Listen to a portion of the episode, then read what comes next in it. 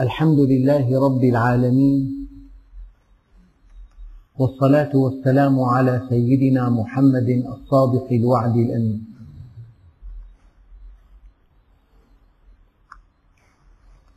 اللهم لا علم لنا إلا ما علمتنا إنك أنت العليم الحكيم.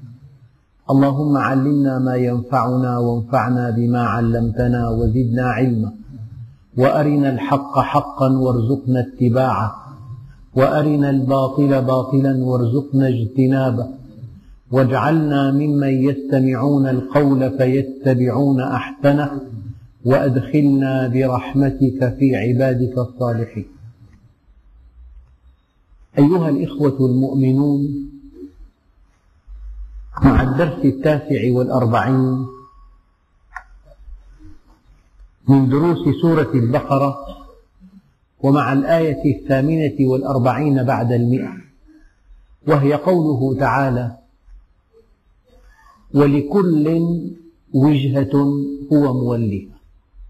فاستبقوا الخيرات أينما تكونوا يأتي بكم الله جميعا إن الله على كل شيء قدير.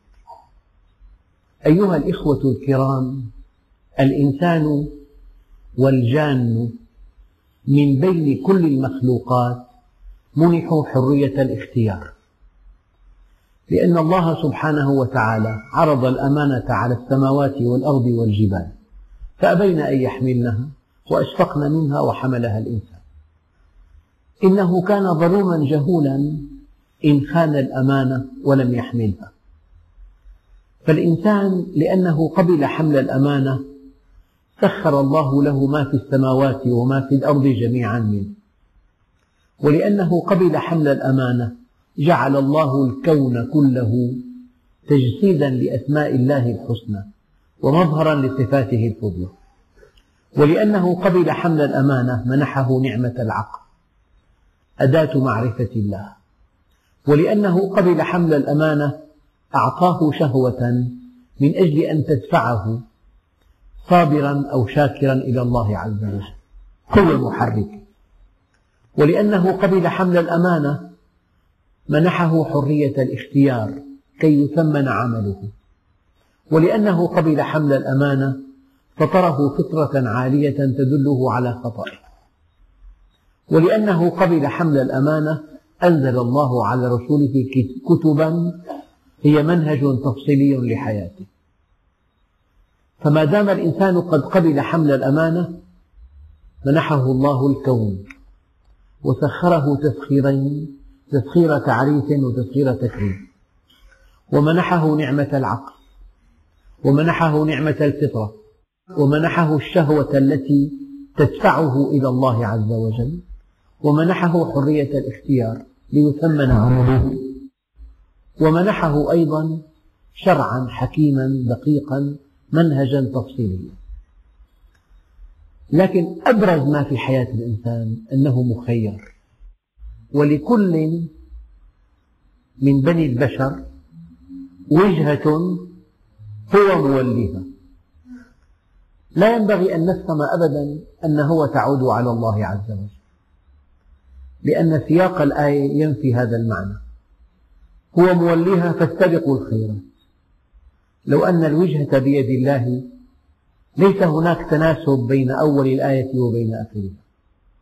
الوجهة بيدكم ولكل وجهة الإنسان موليها. يعني أنت في الدنيا تتمتع بحرية الاختيار ولكن هذه الحرية تعد بشكل أو بآخر سبب سعادتك الأبدية. أنت حر ما معنى حر؟ يعني بإمكانك أن تؤمن أو أن لا تؤمن. بإمكانك أن تكون صادقا أو كاذبا. بإمكانك أن تكون مستقيما أو منحرفا.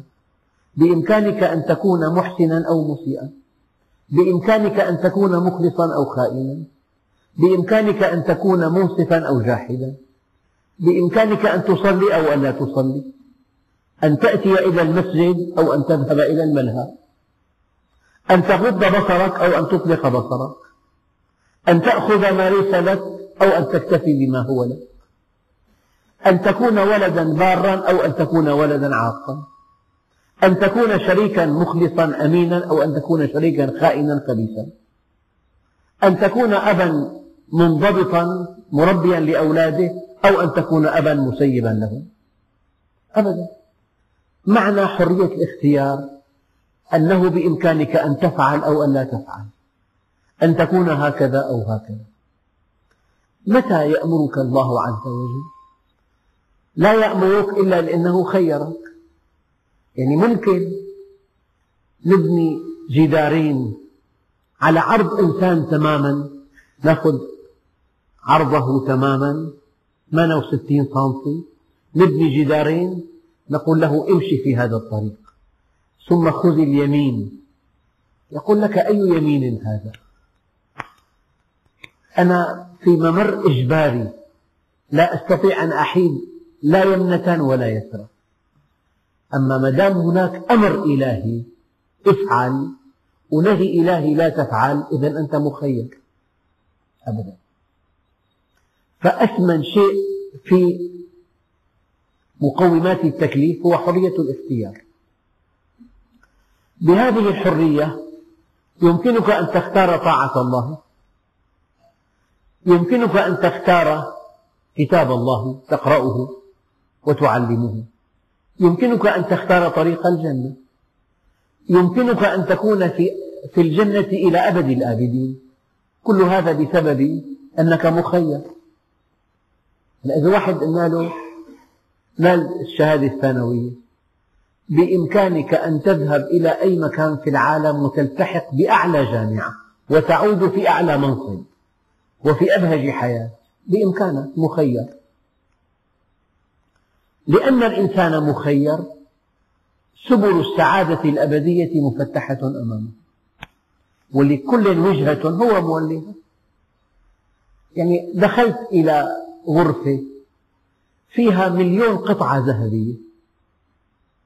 ومليون قطعة ذهبية من عيار أقل. ومليون قطعة ذهبية من عيار أقل ومليون قطعة نحاسية مغمسة بالذهب ومليون قطعة نحاسية بلا ذهب مليون قطعة من من أخذت المعادن. قلنا لك اختر ما شئت. أنت مخير. فالذي أخذ قطعة ذهب ذات العيار العالي يكون ذكيا. مخير. كلمة مخير كلمة كبيرة جدا. لك أن تختار ما تشاء. لك أن تختار أطيب شيء وأثمن شيء وأدوم شيء. ولكل وجهة هو مولي. أنت مخير. بإمكانك أن تكون زوجا كاملا أو زوجا ناقصا. أما كاملة أو أما مهملة. معلما مخلصا أو معلما مسيبا. أبدا. ولكل وجهة هو موليها يعني ممكن أن تقول لراكب في السيارة بالمقعد الخلفي اذهب إلى اليمين رجاء يقول لك بيدي المقود قل للسائق توجه الكلام كي تنحرف المركبة لليمين لمن؟ لمن بيده المقود يقول الله عز وجل ولكل وجهة هو موليها على من تعود هو على الله أم على الإنسان؟ كمالة الآية. فاستبقوا الخيرات. لو أن الوجهة بيد الله لما كان من معنى لقوله تعالى فاستبقوا الخيرات. طيب. عن طريق حرية الاختيار يمكن أن تصل إلى الجنان. إلى الأبد. ولا تنسوا وإن كان الشيء ذكرته سابقا أنه هذا المصحف لو وضعنا واحدا في طرفه وكل ميل لمتر صفر. في عندنا شيء أربعين صفر. أربعين ضرب كل ميل أربعين بعشرة أربعمائة صفر. كم هذا الرقم؟ واحد أمامه أربعمية أول ثلاثة ألف ثاني ثلاثة مليون ثالث ثلاثة ألف مليون. طيب واحد هنا وكل ميل صفر لآخر المسجد. واحد هنا وكل ميل صفر إلى حمص. واحد هنا وكل ميل صفر إلى حلب إلى أنقرة إلى موسكو إلى القطب الشمالي. طيب حول الأرض واحد وأمامه كل ميل صفر لأربعين ألف كيلومتر. إلى الشمس واحد في الأرض وكل ميل صفر إلى الشمس 156 مليون كيلومتر. أكبر رقم تصوره لو نسب إلى اللانهاية فهو صفر صفر الدنيا كلها صفر لو أن الدنيا تعدل عند الله جناح بعوضة ما سقى الكافر منها شربة ماء. رب اجعل هذا بلدا آمنا. وارزق أهله من الثمرات من آمن منهم بالله واليوم الآخر. قال ومن كفر فأمتعه قليلا ثم أضطره إلى عذاب النار وبئس المصير. فأنت مخير ولأنك مخير يمكن أن تكسب الأبد. وأكبر خسارة يحققها الإنسان حينما يخسر الأبد. هذه الدنيا عرض زائل يأكل منه البر والفاجر والآخرة وعد صادق يحكم فيه ملك عادل. الغني بيموت والفقير بيموت والقوي بيموت والضعيف بيموت. والمريض بيموت والصحيح بيموت والوسيم بيموت والدميم بيموت. والمستغل بيموت والمستغل بيموت. وكل إنسان سيموت وكل مخلوق يموت ولا يبقى إلا ذو العزة والجبروت. والليل مهما طال فلا بد من طلوع الفجر والعمر مهما طال فلا بد من دخول القبر. وكل ابن أنثى وإن طالت سلامته يوما على آلة حدباء محمول فإذا حملت إلى القبور جنازة فاعلم بأنك بعدها محمول. هنا الدقة ولكل وجهة هو موليها يعني يا عبادي استغل استغلوا هذه الفرصة. أنتم مخيرون وباختياركم يمكن أن تختاروا الأبد الجنة التي عرضها السماوات والأرض. يمكن أن تسلموا وأن تسعدوا إلى أبد الآبدين عن طريق حرية الاختيار. ولكن ولكن هذه الحرية الثمينة التي هي سبب سعادتكم الأبدية ليست مستمرة ولكنها منقطعة. أنا دخلناك لغرفة أن لك خذ ما تشاء من هذه القطع الذهبية والألماسية. لربع ساعة فقط. فإذا أنت انشغلت بقراءة مقالة في مجلة والذهب أمامك والألماس أمامك وكله بأسعار فلكية وربع ساعة.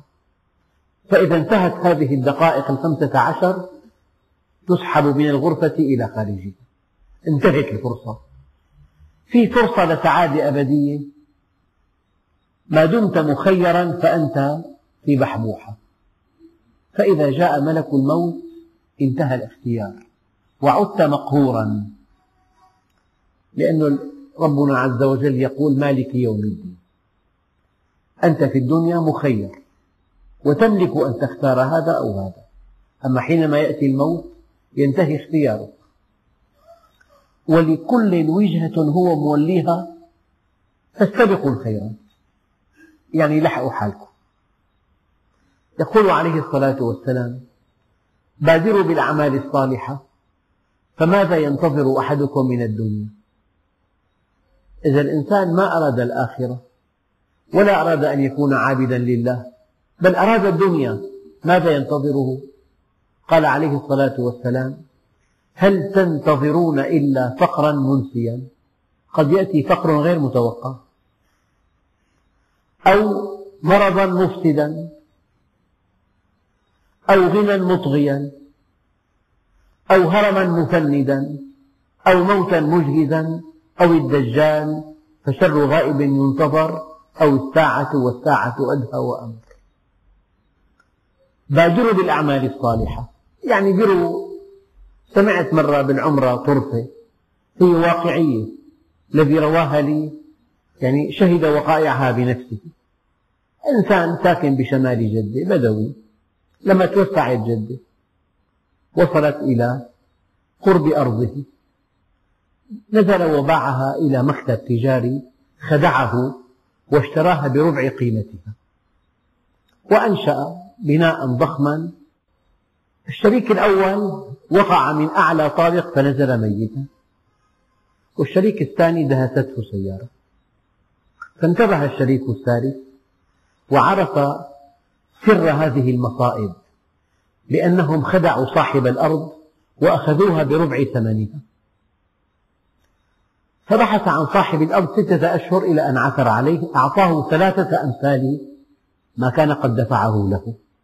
فقال له البدوي ترى أنت لحقت حالك. وكل واحد منا بده يلحق حاله. يعني هلأ في فرصة القلب ينبض كل شيء يتصلح يمكن أن ترد كل المظالم إلى أصحابها. يمكن أن تستسمح من كل من اغتبته. يمكن أن تفعل كل شيء ويعفو الله عنك. ما دمت مخيرا. ما دمت في الحياة الدنيا. ما لم تغرغر. ولكل وجهة هو موليها. هو موليها. الإنسان مخير. وهذا الاختيار مؤقت فرصة ذهبية لا تعوض. يعني هلا إذا واحد طلع إعلام بالجريدة إنه مين بيحب يشتري سيارة بمئة ألف مرسيدس مثلا؟ ومعكم أربعة أيام الاكتتاب حتلاقي يمكن مليون شخص فوق بعضهم واقفين إنه فرصة لا تعوض مئة ألف ما في مرسيدس مثلا. ولكل وجهة هو موليها فاستبقوا الخيرات. الآن حينما يأتي الموت ينتهي الاختيار. أينما تكونوا في قلعة في بيت فخم في أعلى منصب في صحة في منعة في قوة في أتباع. أينما تكونوا لا تأمن الموت في طرف ولا نفس. وإن تمنعت بالحجاب والحرس فما تزال سهام الموت نافذة في جنب مدرع منها ومترس. أراك لست بوقاف ولا حذر كالحاطب الخابط الأعواد في الغلس. ترجو النجاة ولم تسلك مسالكها. إن السفينة لا تجري على اليبس أينما تكونوا قبل العرس بيوم يأتي بكم الله جميعا. بعد ليلة الدكتوراه قبل أن تعلنها للناس يعني بأصعب وضع يأتي بكم الله جميعا. هلا في أي مكان تكون؟ وفي أية مكانة تكون؟ في أي مكان وفي أية مكانة؟ كل مخلوق يموت ملك بيموت خفير بيموت غني بيموت فقير بيموت صحيح بيموت حاكم بيموت محكوم بيموت. نبي بيموت كافر بيموت. هذا الموت لا يستثنى منه أحد. أينما تكونوا يأتي بكم الله جميعا. وملك الموت ليس هناك حاجز يمنعه من الدخول. يعني ذروا أن سيدنا سليمان في عهده كان جالس عنده شخص. فرأى أحدهم يحدق فيه. تحديقا غير طبيعي. قال يا سليمان من هذا الذي يحدق بي؟ قال هو ملك الموت. فانخلع قلبه. قال له خذني إلى طرف الدنيا الآخر من شدة الخوف. هكذا تروي القصة الرمزية. أرسله إلى الهند على بساط الريح. فقبضه ملك الموت بعد يوم هناك فلما التقى به قال له يا ملك الموت لماذا كنت تحدق فيه؟ قال لأنه معي أمر بقبض روحي في الهند.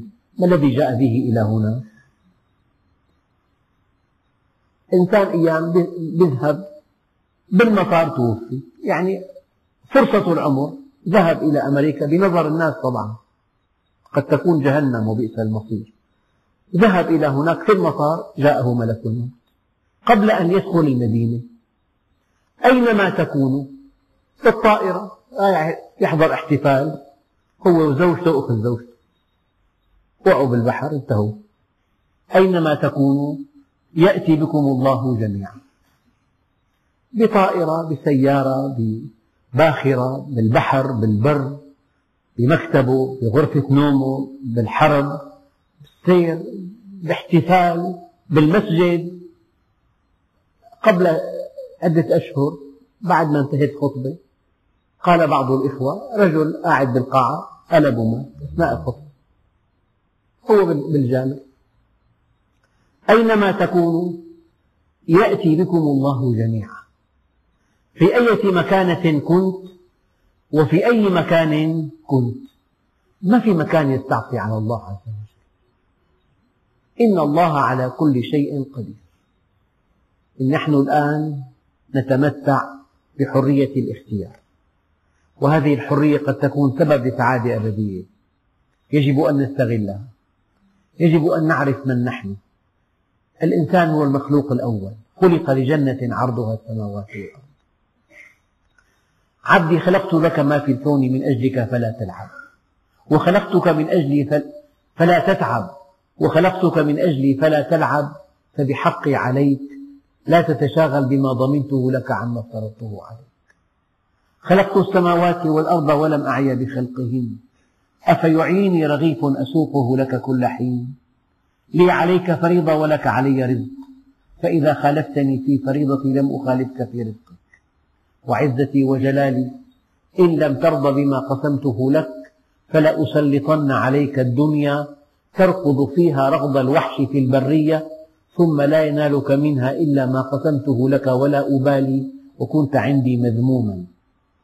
أنت تريد وأنا أريد فإذا سلمت لي فيما أريد كفيتك ما تريد. وإن لم تسلم لي فيما أريد أتعبتك فيما تريد ثم لا يكون إلا ما أريد. إن الله على كل شيء قدير. الله عز وجل قال إن كيدي متين. المتانة صفة تقاوم قوى الشد والقساوة صفة في العناصر تقاوم قوى الضغط. فالألماس قاسي أما الفولاذ متين. يعني حبل فولاذ قطره ميلي بيحمل 200 كيلو. ميلي قطره. لذلك كل المصاعد الكهربائية والتلفريكات كلها بحبال الفولاذ. الله قال إن كيدي متين. يعني مهما ظننت أنك قوي وطليق وذكي بثانية واحدة في قبضة الله. يعني إنسان ذرة من قطرة. كمية من الدم لا تزيد عن رأس دبوس. لو تجمدت في بعض شرايين المخ لشلت قواه أو لفقد بصره أو فقد النطق أو فقد الحركة. فإن الله على كل شيء قدير. حينما تؤمن بقدرة الله عز وجل تقف عند حدوده. ومن حيث خرجت فول وجهك شطر المسجد الحرام. وإنه للحق من ربك وما الله بغافل عما تعمل يعني قضية تحويل القبلة من بيت المقدس إلى بيت الله الحرام. ترك هزة أو هزة في أوساط مكة في أوساط مكة. ذلك لأن المكان لا يقدس بذاته. يقدسه الله عز وجل.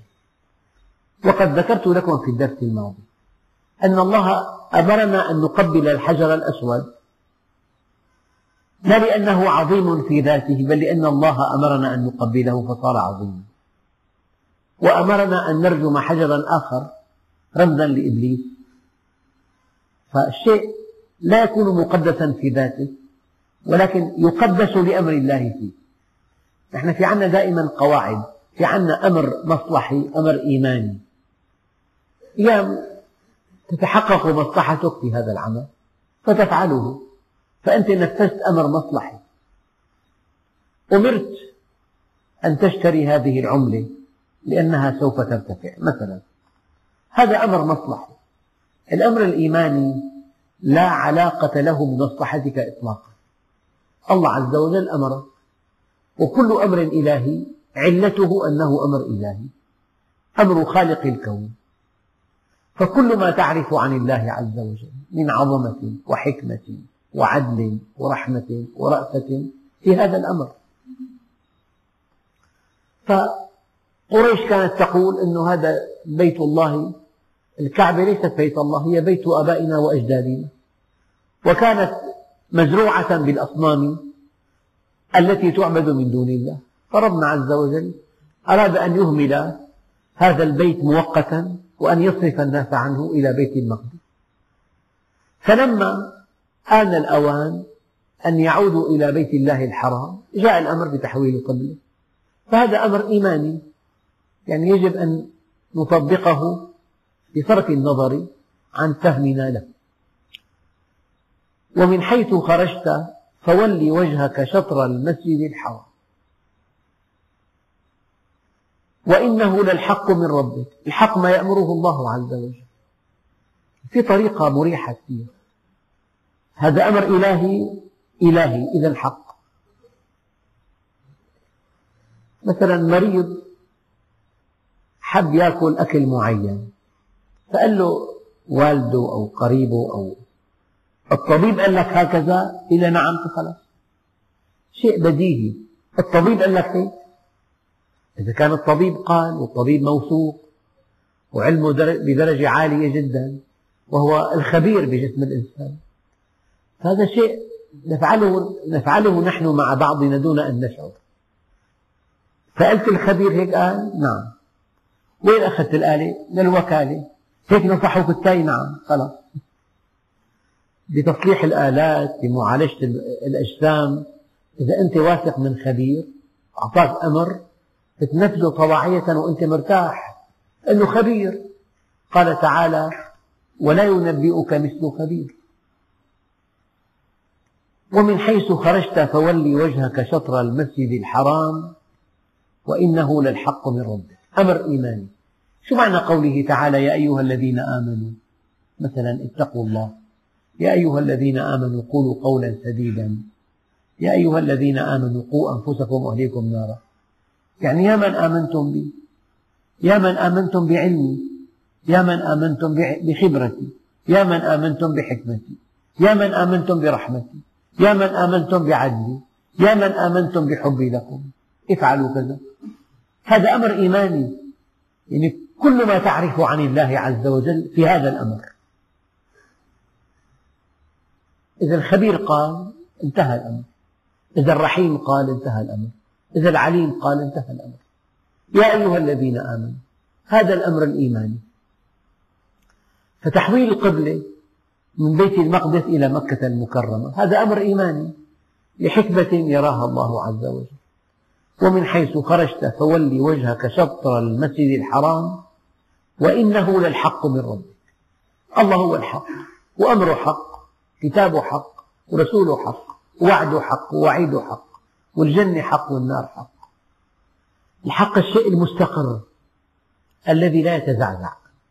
الشيء الهادف الشيء النبيل. خلق السماوات والأرض بالحق. يعني الحق ملابس خلق السماوات والأرض. يعني الحق الذي لا يزول. حق الشيء استقر. والأمور لا تستقر إلا على الصحيح. طابة ضع بداخلها قطعة رصاص ودحرجها. لا تستقر إلا وقطعة الرصاص في أسفلها. بحسب قانون الجاذبية. قد تدور وقد تنطلق من مكان إلى مكان. ولكن حينما تستقر لا تستقر إلا وقطعة الرصاص نحو الأرض أبدا وإنه للحق من ربك وما الله بغافل عما تعملون. يعني هذه البلبلة وهذا الانتقاد وهذه وهذا الإرجاف في المدينة هذا كله بعلم الله عز وجل. دائما الكافر عدو للحق. يخلق الفتن ويثير الضلالات ويثير الشهوات والشبهات ويعترض وينتقد ويطعن ويتساءل ويحرج. فول وجهك شطر المسجد الحرام وحيث ما كنتم فولوا وجوهكم شطرة. توجه المسلمين في العالم كله إلى القبلة. هذا الشيء له معنى كبير أن المسلمين لهم إله واحد وبيت يعبدون الله فيه واحد ونبي واحد وكتاب واحد وهم على قلب واحد. هذا هو الأصل. أو هذا ما ينبغي أن يكون عليه المؤمنون في العالم كله. أما حينما يختلفون ويضعفون وحينما يتنازعون فيفشلون هذا وضع غير طبيعي. لئلا يكون للناس عليكم حجة. يعني أنتم حينما تنساقون لأمر الله وتذكرون أن الله يأمر وينهى وما المؤمن إلا خاضع لهذا الأمر ومحكوم به. أسقطتم حجة المعترضين بهذا. إلا الذين ظلموا منهم. لهذا الذي يقحم نفسه في أن يكون في خندق معاد للحق. هذا ظالم كبير. يعني أكبر ظلم أن تناوئ أهل الحق. أو أن تعترض على حكم الله.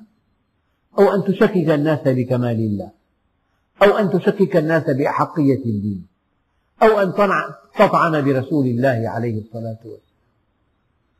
الآن سمعت أنه بالإنترنت في أسئلة أنه ما دام النبي كاملا لما يقول الله له فاستغفر لذنبك؟ إذا هو مذنب مثلا.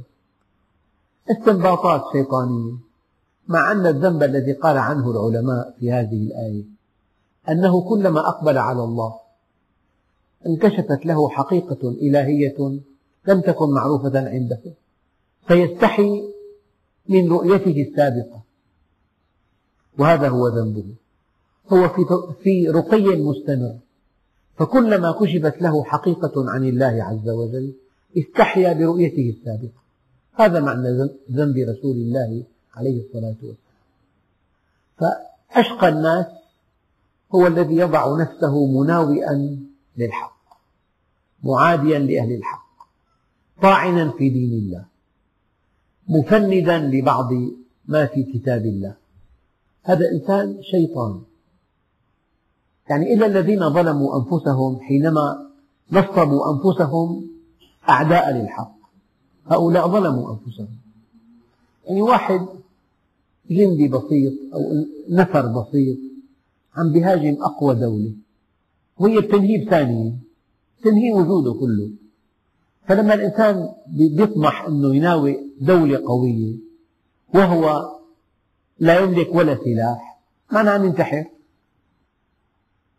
هذا إنسان ظالم ظلم نفسه أشد الظلم. هذا فيما يتعلق بالبشر. فكيف أن يكون الإنسان عدوا لله؟ عدو خالق السماوات والأرض عدو أنبياء الله عدو كتب الله. هذا ظالم. فقال إلا الذين ظلموا منهم فلا تخشوهم واخشوني مهما بدوا لكم أقوياء هم ضعفاء. هم كن, كن فيكون زل فيزول. إن كانت إلا صيحة واحدة فإذا هم خامدون. واحد إذا كان بده يقتل مثلا حشرة صغيرة يحتاج إلى استنفار هي كلها ضربة واحدة. حشرة صغيرة وأردت أن تقتلها ضربة واحدة. بالضبط هذا المعنى. إن كانت إلا صيحة واحدة فإذا هم خالدون. تصور لعبة السيارات الكهربائية. كل واحد راكب سيارة وعم يسوقها بقوة وعم يضرب رفيقه. وأنت معك قاطع الكهرباء. لو عملت هيك كله جميل بمحله حركة صغيرة. وقفت كل حركة.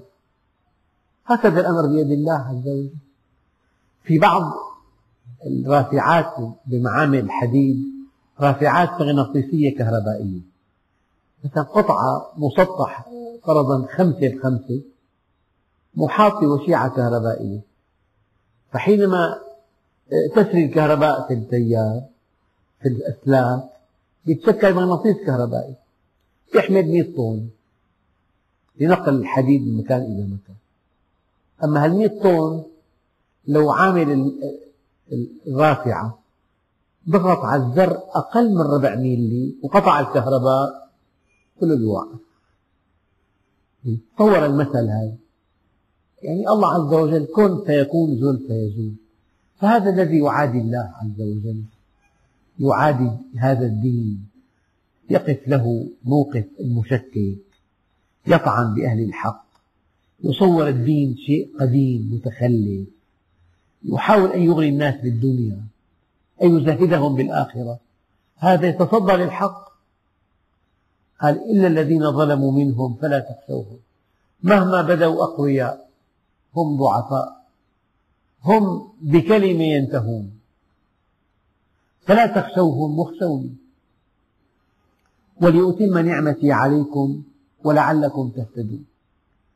تمام النعمة قال العلماء الهدى صحة نعمة والكفاية نعمة والزوجة نعمة والبيت نعمة والسمعة الطيبة نعمة ولكن هذه النعم كلها زائلة بالموت. تمامها أن تهتدي إلى الله. لأنك إن اهتديت إليه سعدت في الدنيا والآخرة. ولأتم نعمتي عليكم ولعلكم تهتدون. إلى الجنة. إن أتممت نعمتي عليكم وصلتم إلى الجنة. ثم يقول الله عز وجل كما أرسلنا فيكم رسولا منكم منكم أولا من بني البشر ثانيا من قبيلتكم تعرفون صغره يوم كان طفلا صغيرا ثم شبابه ثم كهولته كيف كان أمينا وصادقا وكيف كان عفيفا. كل هذه المكارم الأخلاقية التي كان بها دليل أنه صادق مع الله. رسولا منكم أولا من بني البشر ثانيا من أمتكم عربي من بلدتكم تعرفون نسبه وحسبه؟ يتلو عليكم آياتنا الدالة على الله عز وجل. ويزكيكم يطهركم من الشرك من الشك من الشهوة من الكذب من الفجور من إساءة الجوار من انتهاك الأعراض من الكذب من الحقد من الشح. يزكيكم أساس الدين التزكية. يتلو عليكم آياتنا ويزكيكم ويعلمكم الكتاب والحكمة. الكتاب هو القرآن والحكمة منه الحديث. صار في بالدعوة آيات كونية أو تكوينية. هي دالة على الله عز وجل. وفي اتصال بالله وتزكية. وفي منهج تفصيلي كتاب وسنة. هذا من أدق الآيات. يتلو عليكم آياتنا ويزكيكم ويعلمكم الكتاب والحكمة ويعلمكم ما لم تكونوا تعلمون. ماذا ينبغي أن تفعلوا أنتم بعد هذا الفضل العظيم؟ قال فاذكروني بعبادي فاذكروني. يعني كما, كما جاء النبي وهداكم إلى الله أنتم ينبغي أن تشكروا الله عز وجل وأن تدلوا الناس على الله. فاذكروني أذكركم واشكروني واشكروا لي ولا تكفرون لذلك ما ذكرني عبدي في نفسه إلا ذكرته في ملأ من ملائكتي ولا ذكرني عبدي في ملأ من خلقي إلا ذكرته في ملأ خير منهم فاذكروني. يعني يا أيها الذين آمنوا اتقوا الله حق تقاته. قال أن تذكره فلا تنساه وأن تطيعه فلا تعصيه وأن تشكره فلا تكفره. هذا معنى اتقوا الله حق تقاته. يعني كما أرسلنا فيكم رسولا لقد من الله على المؤمنين إذ بعث فيهم رسولا من أنفسهم. يتلو عليهم آياته ويزكيهم ويعلمهم الكتاب والحكمة. ويعلمكم ما لم تكونوا تعلمون. طبعا هناك آيتان. هذه الآية كما أرسلنا فيكم رسولا منكم يتلو عليكم آياتنا ويزكيكم ويعلمكم الكتاب والحكمة ويعلمكم ما لم تكونوا تعلمون. أخواننا الكرام أهم شيء في الدين التزكية لما ربنا عز وجل أثنى على النبي عليه الصلاة والسلام قال وإنك لعلى خلق عظيم. الخلق الحسن ذهب بخيري الدنيا والآخرة. العبرة أن تكون عفيفا صادقا أمينا منصفا حليما عفوا رحيما متواضعا. بهذا تتقرب من الله. وما, وما معنى قوله تعالى ولله الأسماء الحسنى فادعوه بها. أي أنكم لن تستطيعوا أن تتقربوا إلى الله إلا بكمال مشتق منه. بكمال مشتق منه. من خلال اتصالكم به. كما أرسلنا فيكم رسولا منكم يتلو عليكم آياتنا ويزكيكم ويعلمكم الكتاب والحكمة ويعلمكم ما لم تكونوا تعلمون. فاذكروني أذكركم واشكروا لي ولا تكفرون لذلك يقول الله عز وجل ما يفعل الله بعذابكم إن شكرتم وآمنتم. يعني أنت حينما تؤمن وحينما تشكر حققت الهدف من وجودك. هذه الآية دقيقة جدا. ما يفعل الله بعذابكم إن شكرتم وآمنتم. وكان الله شاكرا عليما الله عز وجل منحك الوجود. منحك الكون منحك الزمن منحك الحرية منحك العقل منحك الفطرة منحك الشرع منحك الشهوة منحك الاختيار. هذا ينبغي أن تشكره عليه. أو بمثل آخر إنسان قدم لك آلة ثمينة جدا وقدمها لك هدية فأنت بين الإعجاب بصنعته هي من صنعه. بين أن تعجب بصنعته وبين أن تشكره على أنها هدية. شعورين ينبغي أن ينتابا شعور الامتنان وشعور التعظيم. أنت حينما تؤمن وتشكر بل إن الكون قد سخره الله لك تسخيرين. تسخير تعريف وتسخير تكريم. رد فعل التعريف أن تؤمن ورد فعل التكريم أن تشكر. فإذا آمنت وشكرت حققت الهدف من وجودك. فاذكروني أذكركم واشكروا لي ولا تكفرون. يا أيها الذين آمنوا استعينوا بالصبر والصلاة إن الله مع الصابرين. هذه معية خاصة معهم بالنصر والتأييد والحفظ والتوفيق. هذا الذي يصبر يعرف الله. صبر معرفة. تماما. كما لو جلس إنسان على كرسي طبيب الأسنان وكان إنسانا بالغا عاقلا راشدا. في عنده مشكلة بقلبه لا تسمح للطبيب أن يعطيه مخدرا. أبلغه ذلك. سوف يقلع هذا السن وهناك ألم شديد ولكن التخدير يؤذي قلبه. فلأن هذا المريض عاقل وراشد ويعرف مصلحته واثق بالطبيب تحمل هذا الألم. فالتحمل دليل معرفة. الصبر معنى الصبر أنك تعرف الله. تعرف حكمته وتعرف رحمته وتعرف عدله وتعرف أنه ليس في الإمكان أبدع مما كان. لهذا تصبر. يا أيها الذين آمنوا استعينوا بالصبر والصلاة. الصبر صبر. أما الصلاة إقبال. يعني إذا كان حرمت الدنيا ووصلت إلى الله هذا الوصول ينسيك كل الدنيا. استعن بالصبر صبر سلبي لكن والصلاة إيجابي. يعني أنت حرمت نفسك من هذا الكأس. بس هون في شراب أطيب تركت شيئا لله فجاءك خير منه. استعينوا بالصبر والصلاة. إن الله مع الصابرين. معهم معية خاصة. معهم بالحفظ. والتوفيق والتأييد والنصر. والحمد لله رب العالمين.